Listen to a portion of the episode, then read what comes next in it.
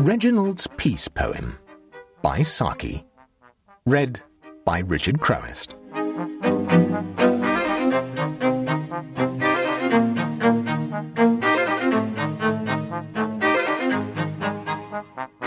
I'm writing a poem on peace, said Reginald, emerging from a sweeping operation through a tin of mixed biscuits, in whose depths a macaroon or two might yet be lurking.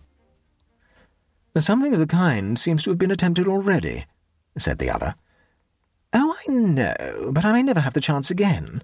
Besides, I've got a new fountain pen. I don't pretend to have gone on any very original lines. In writing about peace, the thing is to say what everybody else is saying, only to say it better.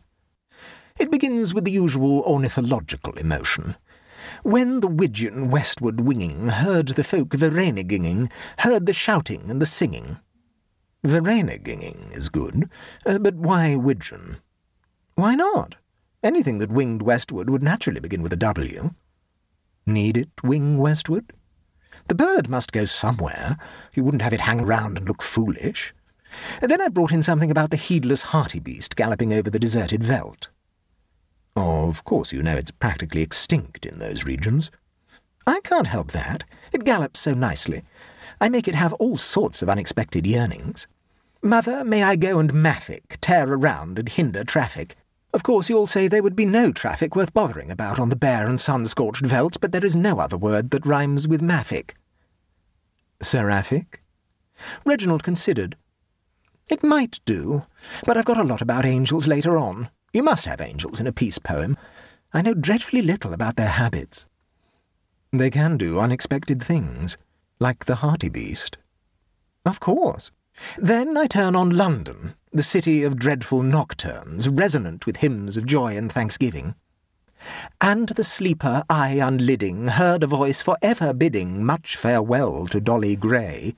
Turning weary on his truckle bed, he heard the honeysuckle lauded in apiarian lay. Longfellow at his best wrote nothing like that. I agree with you.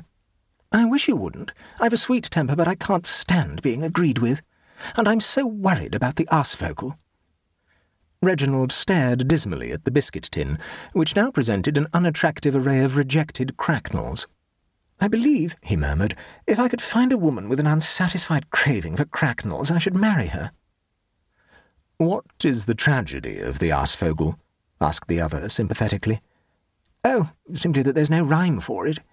I thought about it all the time I was dressing. It's dreadfully bad for one to think while one's dressing, and all lunchtime, and I'm still hung up over it. I feel like those unfortunate automobilists who achieve an unenviable notoriety by coming to a hopeless stop with their cars in the most crowded thoroughfares. I'm afraid I shall have to drop the aasvogel, and it did give such lovely local colour to the thing. Still, you've got the heedless hartebeest.